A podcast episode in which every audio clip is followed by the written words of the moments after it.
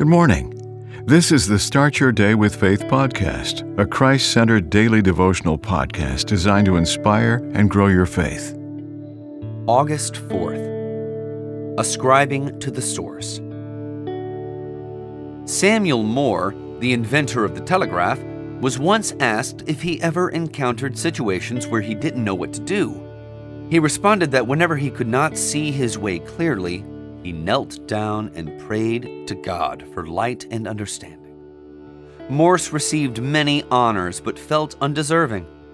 I've made a valuable application to electricity not because I was superior to other men, but solely because God, who meant it for mankind, must reveal it to someone, and he was pleased to reveal it to me. His assertion is significant because he ascribes to God. Its other significance is that it's in line with Deuteronomy 8:18. God gives the power to make wealth. In this verse, the word power in Hebrew means force or capacity.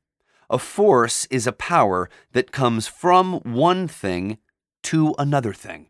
So force moves from the source to the recipient.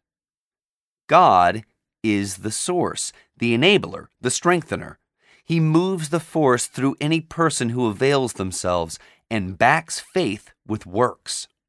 We'll do well to A. Ascribe to the one who owns it all, knows it all, and gives it all, and B. Consider the counsel, work by the power of God, and sing or hum the chorus of the hymn, To be God the glory.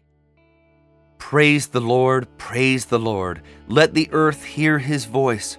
Praise the Lord, praise the Lord. Let the people rejoice.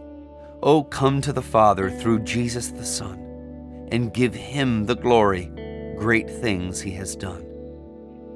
Amen. The Start Your Day with Faith podcast is a Christ centered daily devotional podcast written by Dr. James Panford Arthur, a published author of several devotional books. Subscribe to this podcast on your favorite podcast platform, and please share what you've heard today on social media.